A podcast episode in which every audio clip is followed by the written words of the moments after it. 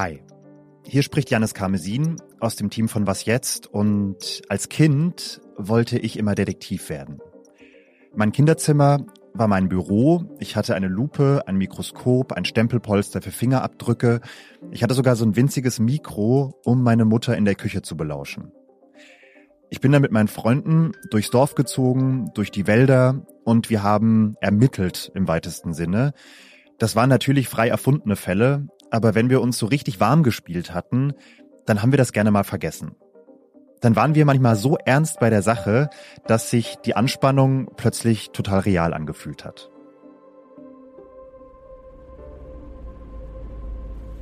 Und ich erinnere mich an damals, als ich Anfang November diesen Jahres auf dem Beifahrersitz eines Autos durch das westfälische Sauerland fahre. Denn da spüre ich diese Anspannung von damals wieder. Es hängt weißer Dunst über den Wäldern. Es ist feucht und kalt und grau. So ein richtiger Novembertag. Das ist es schon hier? Das ist die Fläche, ja. Okay, dann steigen wir ein bisschen aus. Moment. Ja. Ich sitze im Auto von Marc Messerschmidt, einem Mann Mitte 50, Forstbeamter im oberen Sauerland. Er stoppt seinen Wagen auf einem abgelegenen Waldweg, ungefähr zehn Minuten von der nächsten Straße entfernt. Und rechts von uns erhebt sich eine Böschung darauf ein Zaun und dahinter ein riesiger kahler Hügel. Drei, vier Hektar und weit und breit kein Baum zu sehen, bis ganz hoch zur Anhöhe. Weil der Borkenkäfer sich hier ausgebreitet hat, mussten die Bäume gefällt werden. Wir sind hier, weil wir einem Verdacht folgen. Mark Messerschmidt glaubt, dass auf dieser Fläche Unrecht passiert. So, wir öffnen jetzt hier mal das Tor, was dazu sind Sie befugt vom Forstamt? Dazu sind wir befugt, weil äh, ich sag mal, der, das Forstgesetz gibt uns eben die Möglichkeit, dass wir alle Flächen betreten dürfen, damit wir diese Dinge kontrollieren dürfen. Ja, auch ohne Einwilligung des Waldbesitzers. Mhm. Messerschmidt glaubt, dass hier illegal Weihnachtsbäume wachsen. Hier, wo bis vor wenigen Jahren noch Wald stand und wo eigentlich auch wieder Wald wachsen soll. Ich lerne bei dieser Recherche ziemlich schnell, dass das eine, Weihnachtsbäume, mit dem anderen, einem Wald, meistens sehr wenig zu tun hat. Und Marc Messerschmidt will mir zeigen, warum.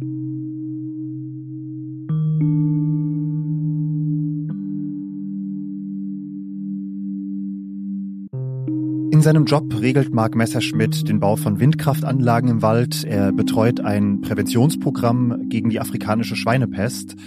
Aber er ist auch ein Weihnachtsbaumdetektiv. Selbst würde er sich niemals so nennen, aber an sich beschreibt das, das, was er tut, schon ziemlich gut.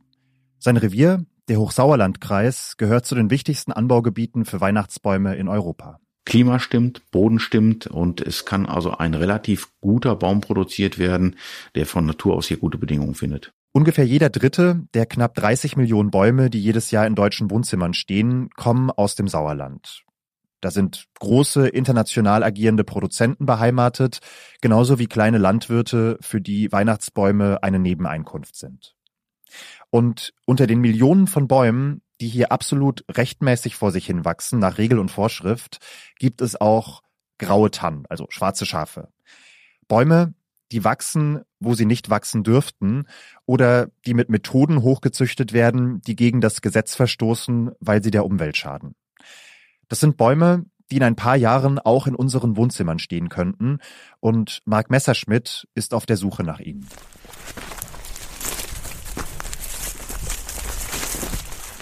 Aber nochmal zurück auf diese verdächtige Fläche, zu der wir gefahren sind. Äh, man sieht auch ganz deutlich, hier ist also mit Maschine äh, der Boden bearbeitet worden. Die restlichen Hölzer sind also zerkleinert worden. Wir finden hier auf der Fläche äh, Bruchstücke von Ästen und Bruchstücke von verbleibendem Holz, was früher auf der Fläche gelegen hat. Wir stapfen diesen Hügel hoch, 20 Meter, 30, 40 Meter. Und wir kommen jetzt hier in den Bereich rein, wo wir also ein bestimmtes Schema erkennen können. Ja, Welches Schema kennen Sie? Ich sehe es noch nicht, glaube ich. Ja, also hier erkenne ich, dass also in den Bereichen also mehr Nordmantannen angebaut werden. Also jetzt Aus dem Boden wachsen so kleine Setzlinge, 20, 30 Zentimeter hoch, mit rundlichen hellgrünen Nadeln. Circa 35.000 Stück dürften es sein, das hat Mark Messerschmidt überschlagen. Sie sind in einem ganz klaren Raster gesetzt worden. Immer ziemlich genau mit einem Meter Abstand zu den umliegenden Pflanzen. Und Nordmontane ist fast immer gleichzusetzen mit einer Weihnachtsbaumproduktion, geht also in den kritischen Bereich rein. Wir stehen mitten auf der Fläche und sind von dem Randbereich weggekommen und stellen fest, dass also hier der Boden immer kahler wird. Wir haben also fast kaum mehr Vegetation. Wir haben also hier ein bisschen Himbeere auf der Fläche draufstehen. Wir haben vielleicht ein bisschen Birke auf der Fläche draufstehen. Aber ansonsten ist weitestgehend alles andere an Vegetation runtergespritzt. Der Boden sieht irgendwie unwirtlich aus, also braun, stückig, man sieht kein Moos, kaum Pflanzen oder Gestrüpp. Hier wurde offenbar gespritzt mit Herbiziden. Bei den Weihnachtsbäumen ist es eben sehr wichtig für den Betreiber oder sehr lukrativ für den Betreiber, dass die Begleitvegetation stark runtergespritzt wird, weil man so natürlich äh, mindestens drei Jahrgänge, also drei Jahre spart in der Produktion eines Weihnachtsbaumes. Begleitvegetation. Das ist so ein typisches Wort aus dem Forstbeamtendeutsch, das Mark Messerschmidt gerne benutzt. Auf gut Deutsch ist es Unkraut. Und das nimmt den Weihnachtsbäumchen Licht und Nährstoffe. Diese äh, unteren Astgrenze würden ausgedunkelt beziehungsweise würden Schaden nehmen, wenn das Gras um den Baum drumherum wächst. Äh, und alles, was dem Baum äh, zugeführt wird an Dünger und so weiter, würde natürlich auch zum Großteil im Gras landen. Das will man natürlich nicht. Das soll also in den Weihnachtsbäumen landen. Und deswegen wird also regelmäßig da äh, ein erheblicher Anteil Pflanzenschutzmittel aufgebracht. Konventionelle Weihnachtsbaumkulturen sind intensiv bewirtschaftete Flächen, optimiert auf Effizienz und Erlös. Und das mit den entsprechenden ökologischen Folgen. Mit jeder weiteren Pflanzenart kommen natürlich ein, zwei, drei, vier, fünf äh, Tierarten auf die Fläche drauf, äh, die da leben und letztendlich das Biotop interessanter machen. Äh, das wird natürlich bei einem Pflanzenschutzmitteleinsatz, der die Begleitvegetation runterregelt, natürlich alles äh, zurückgefahren und äh, dementsprechend können keine Arten auf der Fläche sein. Der zerfrüchte Boden, die Baumarten, der offensichtliche Pestizideinsatz, auch der Zaun auf der Fläche, den wir am Anfang passiert haben, der bei einer normalen Aufforstung total unüblich wäre. Für Mark Messerschmidt sind all das Indizien, dass an seinem Verdacht etwas dran sein könnte. Wir merken schon, und es kommt jetzt ein Indiz zum anderen und wir kommen in die Richtung, dass wir hier also tätig werden müssten.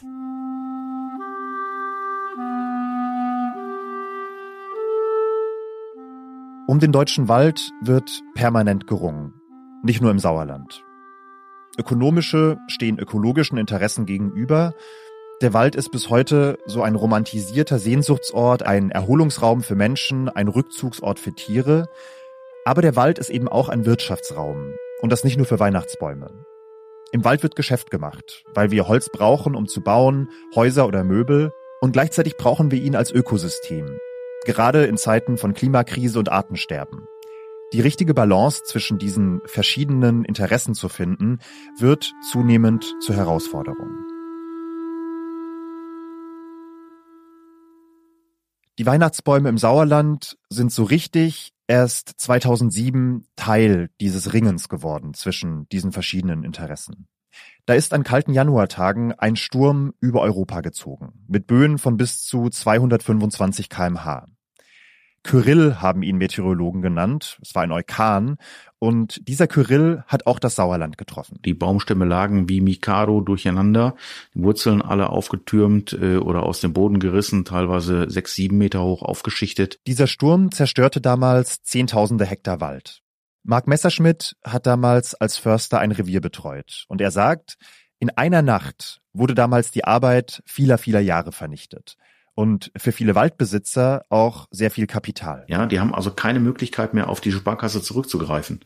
Äh, da sind, ich sag mal, auch die Rücklagen fürs Alter. Sparkasse im Sinne von Sparkasse im Sinne von natürlich ständig wiederkehrende Einnahmen aus dem Wald. Mark Messerschmidt, die Forstämter, die Waldbesitzer haben damals also nach Wegen gesucht, diese zerstörten Flächen so schnell wie möglich wieder nutzbar zu machen und vor allem profitabel zu machen. Bis dahin waren Weihnachtsbäume im Sauerland fast ausschließlich auf Feldern und Äckern entstanden, da wo früher Vieh gegrast hatte oder Kartoffeln gewachsen waren. Aber dann waren da plötzlich diese riesigen freien Flächen, die dieser Sturm hinterlassen hatte, und da waren die verzweifelten Waldbesitzer. Die sind damals in die Weihnachtsbaumzucht eingestiegen oder haben ihre Flächen an Großerzeuger verpachtet, die gutes Geld für diese kahlen Flächen angeboten haben. Und von der Entwicklung her ist es so, dass wir nach Kyrill auch äh, letztendlich nicht beworben, aber toleriert haben, dass äh, in den Waldbereichen Weihnachtsbaumkulturen angelegt werden. Vielleicht auch aus dem aus der Sorge raus, dass wir bei der Vielzahl der Flächen, die entstehen, ähm, letztendlich nicht mehr Herr über die Situation würden in der Kürze der Zeit.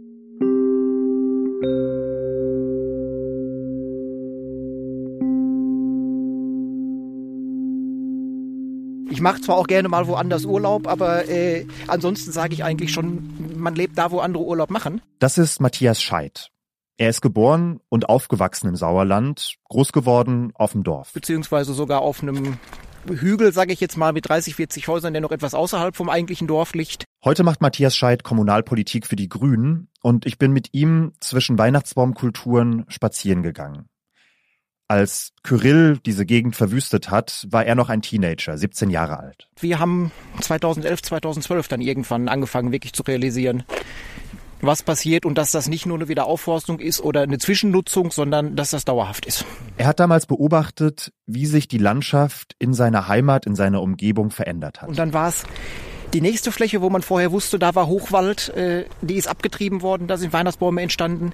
Die nächste Kyrillfläche, wo man dachte, es wird wieder aufgeforstet und nein, es wurden doch Weihnachtsbäume. Und das dann verbunden damit, dass wir immer mehr gesehen haben, dass zum Beispiel die großen Traktoren mit 16 Meter breiten Spritzgestänge in den Schonungen unterwegs sind. In den Schonungen, das bedeutet bei den jungen Bäumen. Er tat sich also mit Bekannten und Umweltorganisationen zusammen, begann sich zu informieren und stellte fest, es gab damals kein Gesetz, das gegen diese Weihnachtsbaumkulturen im Wald sprach. Da konnten die Anbauer im Prinzip machen, was sie wollten. Und das ist dann der Punkt gewesen, wo wir dann mit Düsseldorf in Kontakt waren und gesagt haben, das muss man aber doch eigentlich ändern können. Weil das kann nicht Sinn der Sache sein, weil so eine Weihnachtsbaumkultur, die intensiv bewirtschaftet wird, ist einfach kein Wald. Das hat mit Wald nichts zu tun. Matthias Scheid und die anderen gründeten damals eine Bürgerinitiative, Giftfreies Sauerland. Sie sammelten Informationen, informierten die Presse und die Parteien vor Ort im Kommunalparlament. Wir hatten im Rathaus in Bestwig eine Bürgerversammlung, wo Umweltminister Remmel auch war und da waren 450 bis 500 Leute anwesend, so viel, dass der Saal tatsächlich so voll war, dass von außen keiner mehr rein konnte. Den Minister mussten sie hinten über die Treppe über den zweiten Eingang reinholen, weil es anders nicht ging. Und da haben, glaube ich, eigentlich alle auch in der Kommunalpolitik hier gemerkt, hier brennt aber was.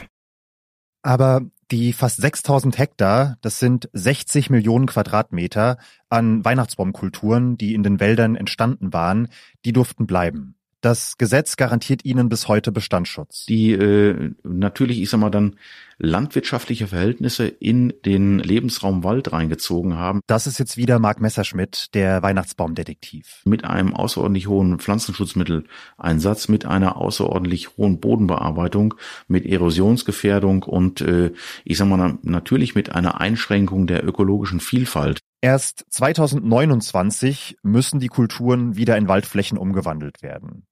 Wenn sie gewisse Umweltstandards erfüllen, dann dürfen sie auch darüber hinaus bleiben. Ich habe Marc Messerschmidt gefragt, bereuen Sie das heute, dass Sie diese Umwandlung der Wälder in Weihnachtsbaumkulturen damals einfach so hingenommen haben? Mm, ne, ich bereue die nicht, aber ich bin zu der Erkenntnis gekommen, dass also, es gibt andere Wege, die zum Ziel führen. Weil es ist einfach der damals auch der Situation geschuldet gewesen. Ich habe Waldbesitzer in der Betreuung gehabt damals, die wirklich von ihrem 100 Hektar Besitz 80 Hektar Verlust hatten. Die also auch verzweifelt waren. Die natürlich auch verzweifelt waren und äh, das ist mitunter ansteckend, die Verzweiflung. Und deswegen äh, ist es damals so entstanden. Aber es macht es nicht richtig alles. Also versuchen Sie auch schon mal ein bisschen den Fehler von damals zu kompensieren, kann ja. Ja. Deswegen vertrete ich wirklich äh, hier auch den Punkt, dass wir genau aufpassen müssen, dass uns diese Dinge nicht wieder entgleiten.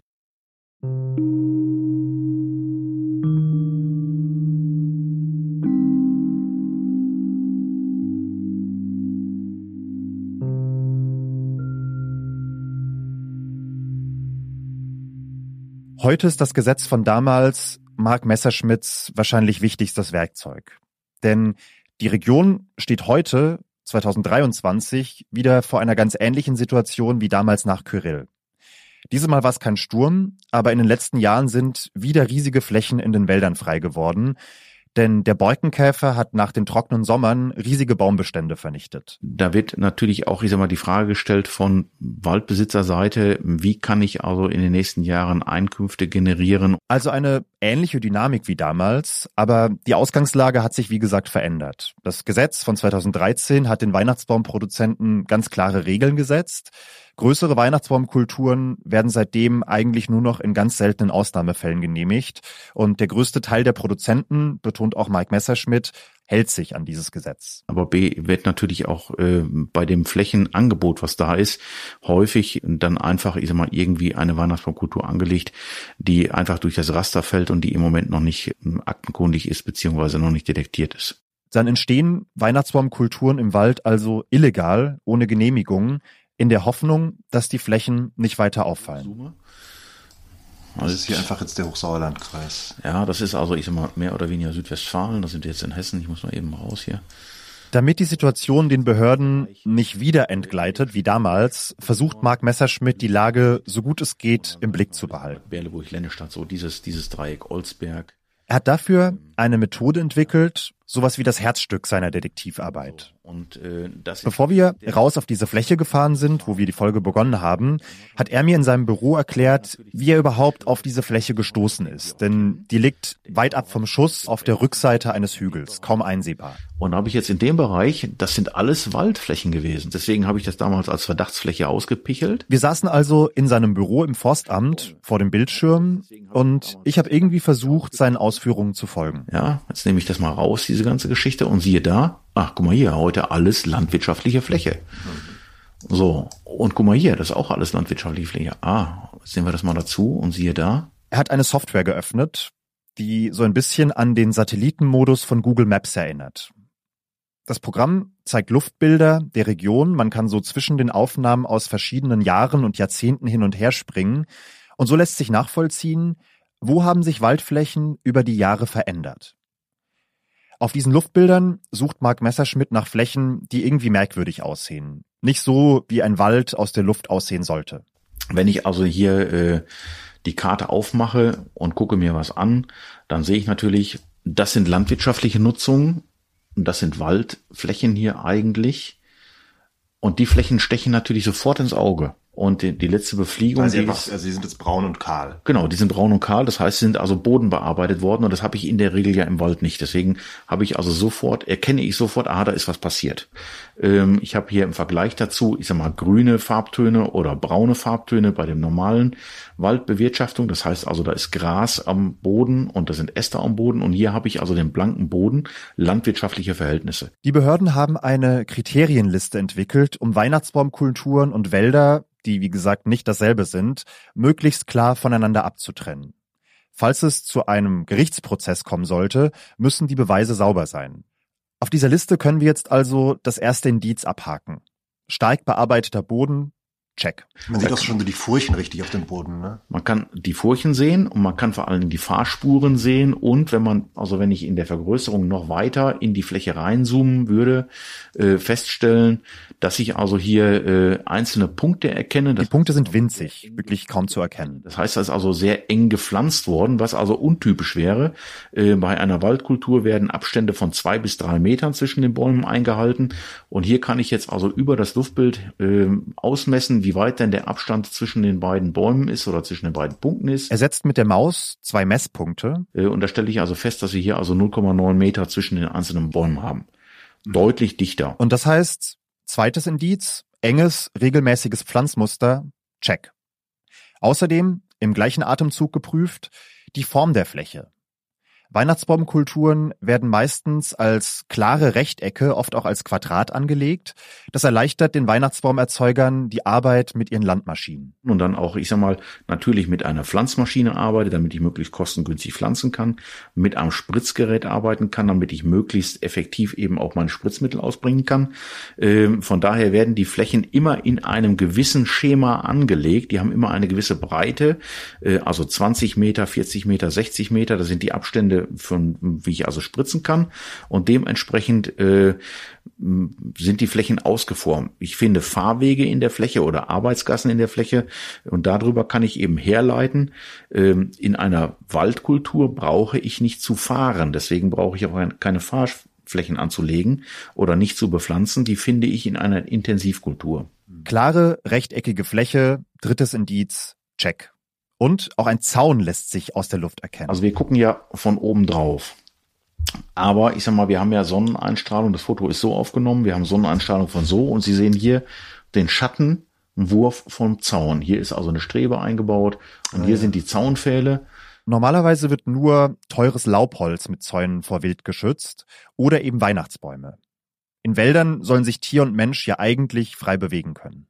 Hier würde ich also schon mal die Häkchen bei Zaun setzen, bei Pflanzenwahl, weil ich also hier schon erkennen kann, das sind also äh, Nadelhölzer. in der, woran erkennen Sie das denn? Äh, Nadelhölzer äh, erkenne ich, dass sie jetzt also in dem zu dem Befliegungszeitraum eben schon grün gewesen sind. Diese Aufnahme ist von einem Tag im Frühjahr 2021. Kann dazu also noch ein weiteres Luftbild aufziehen. Also eröffnet dann ein Bild aus dem Mai 2023, also aus diesem Jahr, zwei Jahre nach dem ersten Vergleichsbild. Und hier kann ich schon deutlich mehr erkennen, also deutlich mehr äh, dickere grüne Punkte erkennen, mhm. die mich natürlich dazu verleiten, anzunehmen, es ist eine Weihnachtsbaumkultur. Schon vom Büro, vom Schreibtisch aus, hatte Mark Messerschmidt also gesehen, da ist ein deutlich bearbeiteter Boden, wahrscheinlich mit Herbiziden bearbeitet, es gibt diese klare rechteckige Form, es gibt ein klares Setzmuster, es sind Nadelbäume gesetzt worden, man sieht die Fahrwege, man sieht Zaun und Gatter. Ein Wald sieht anders aus. Mit seiner Methode hat Mark Messerschmidt bislang erst zwischen 10 und 20 Prozent des oberen Sauerlands abgesucht. Die Methode wird mittlerweile auch in anderen Forstämtern in der Region eingesetzt und im kommenden Jahr soll dann zum ersten Mal eine eigene Stelle für die Überwachung der Weihnachtsbaumkulturen geschaffen werden. Denn es ist klar, große Teile dieser illegalen Kulturen fliegen weiterhin unter dem Radar. Bislang haben Messerschmidt und seine Kollegen von anderen Forstämtern ungefähr 200 Hektar illegaler Flächen gefunden und das, obwohl erst ein kleiner Teil der Region detektiert worden ist.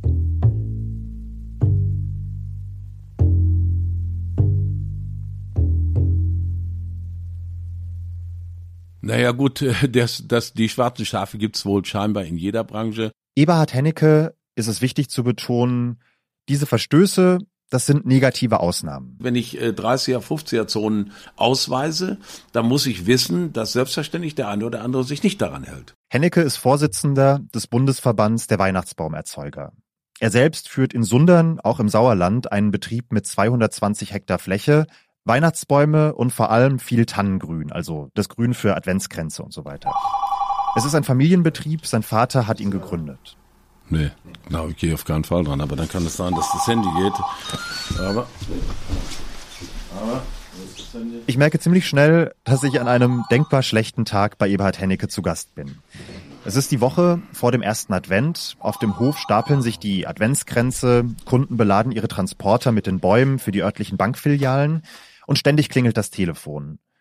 Und dann sind auch noch über Nacht 15 Zentimeter Neuschnee gefallen, was super aussieht, was aber für Hennecke ein Desaster ist. Die Auffahrten zu seinem Hof sind dicht, zwei seiner Fahrzeuge hatten am Morgen schon einen Unfall und ein Teil seiner Arbeiter streikt. Das Wetter sei zu schlecht, sagen sie, um zu arbeiten. Für Hennecke zählt gerade in dieser Zeit, kurz vor Weihnachten, aber wirklich jede Minute. 2000 müssen wir liefern, maximal 12, 1300. Ende. Mehr geht nicht. Mehr wird's heute nicht? Nein, mehr wird's heute nicht. Maximal. Wir sitzen im Auto und sind unterwegs zu einer seiner Flächen. Und jeder Tag, den wir in einem Saisonbetrieb oder in der Saison verlieren, ist ein verlorener Tag. Den können wir nicht wieder aufholen. Es ist einfach so, der Umsatz wird am Ende des Tages fehlen. Das Weihnachtsbaumgeschäft ist profitabel, aber es ist auch ein sehr fragiles Geschäft. Fast die gesamten Einnahmen müssen zwischen Mitte November und Mitte Dezember reingeholt werden. Dann muss jeder Handgriff sitzen. Auf einer Fläche in der Nähe des Betriebshofes sägen fünf von Hennekes Arbeitern Bäume, schleppen sie den Hang runter und netzen sie mit einer Maschine für den Weitertransport ein. Die Saison ist kurz, aber über viele, viele Jahre stecken die Erzeuger fast ganzjährig Arbeit in die Bäume, damit am Ende die Ernte stimmt. Denn er muss, sagt er, einfach einen hohen, hohen Standard halten, gesunde Nadeln und eine schöne Form, das, was der Kunde sich wünscht. Naja gut, man muss mit der Pflanze beim, äh, äh, beim Einpflanzen natürlich schon anständig umgehen. Das heißt also, die Wurzel muss anständig in den Boden kommen, um sich später als Pflanze dann auch entwickeln zu können, dass die Pflanze sich entwickeln kann. Dann eine gute Grundversorgung heißt also auch über Nährstoffe, eventuell Dünger, der noch notwendig ist, nachdüngen. Äh, das wird anhand von Bodenproben dann ermittelt.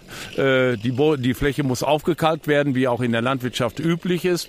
Äh, also es gibt viele Dinge, die ich äh, vorher schon beachten muss, um einen guten Baum zu produzieren. Äh, sägst du noch? Du sägen 20 Stück? 20 Stück? Ja, und dann kommst du auch runter. Okay. Konstantin, eine noch und dann ist äh, gut. Was wir da beobachten, sind die letzten Schritte im langen Lebenszyklus der Bäume. Sieben bis zehn Jahre lang stehen die Bäume in den Kulturen, um dann genau für eine Weihnachtszeit für ein paar Wochen ihren Dienst in unseren Wohnzimmern zu tun.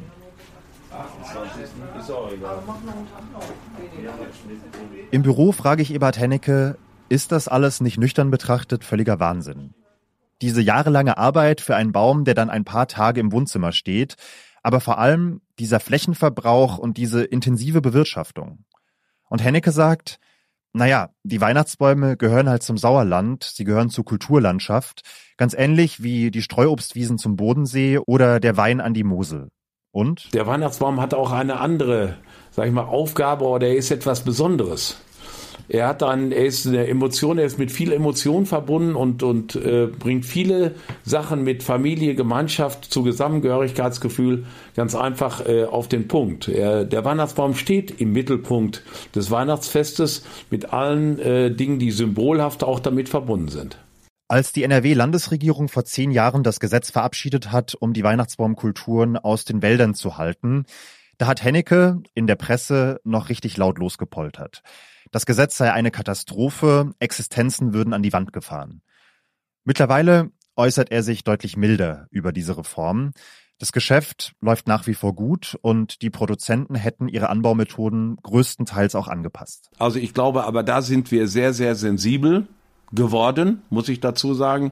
Eine Studie der Uni Münster hat 2018 gezeigt, dass die meisten Betriebe im Sauerland tatsächlich Pestizide und Dünger in überschaubaren Mengen einsetzen.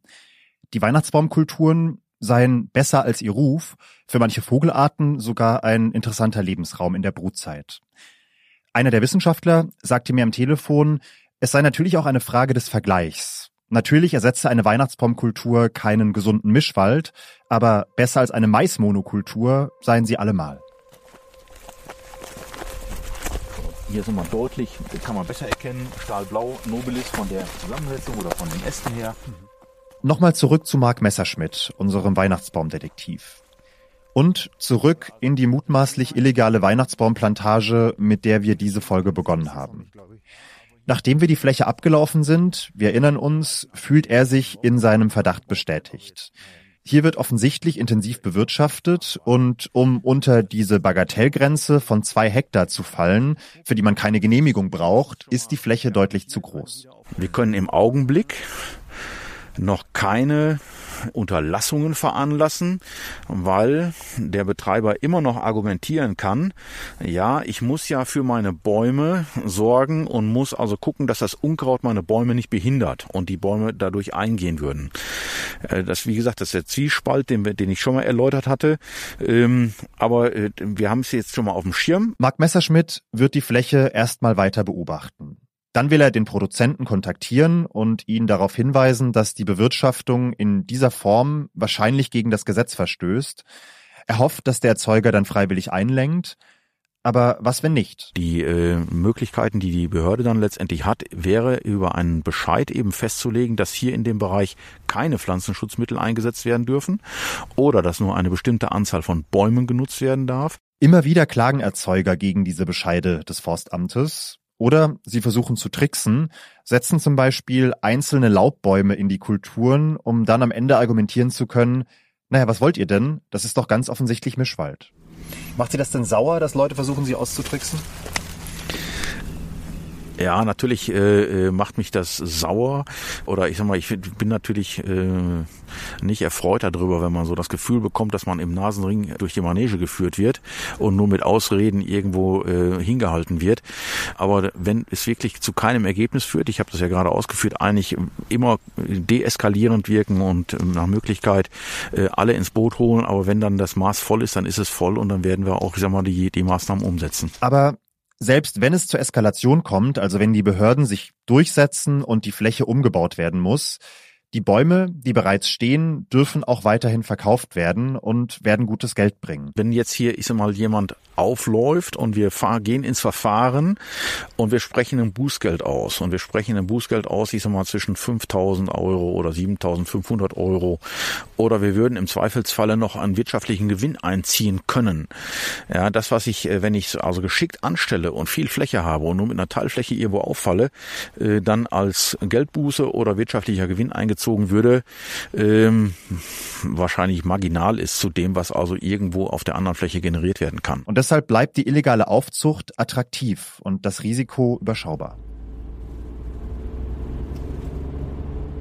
Mit dem Auto fahren wir dann an einer anderen Fläche ganz in der Nähe vorbei, die der Borkenkäfer ebenfalls kahl gefressen hat. Marc Messerschmidt deutet mit dem Finger auf so kleine vereinzelte Gruppen von Nadelbäumen. Hier zum Beispiel äh, natürliche Ansamung auf der Fläche, was ja auch, ich sag mal, ausreicht, damit es hinterher wieder am Wald wird.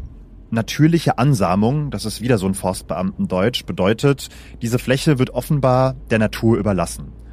Sie sticht optisch total aus ihrer Umgebung heraus, neben diesen ganzen gleichförmigen Baumreihen der umliegenden Weihnachtsbaumkulturen, da wirkt sie fast so ein bisschen anarchisch, chaotisch, wie das hässliche Entlein. Ja, das sind ja sehr, die stehen sehr dicht und unregelmäßig, ne? Ja.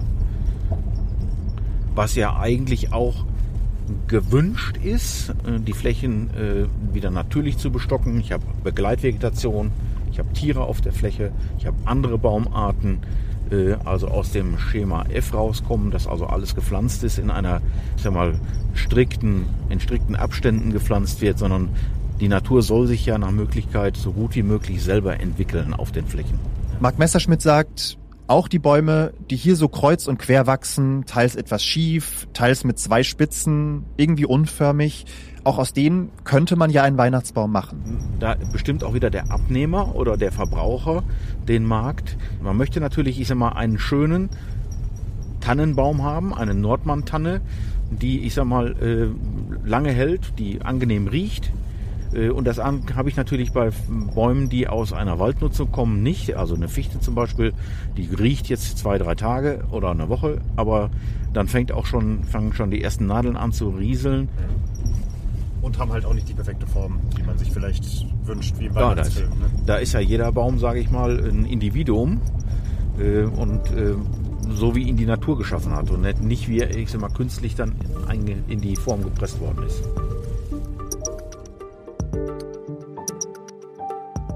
Das war unser Was jetzt Spezial, der Weihnachtsbaumdetektiv.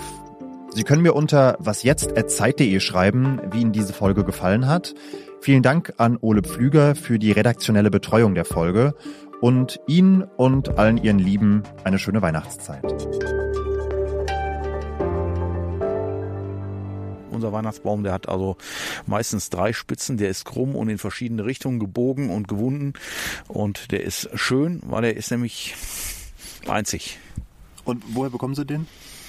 Den suche ich mir. Ja.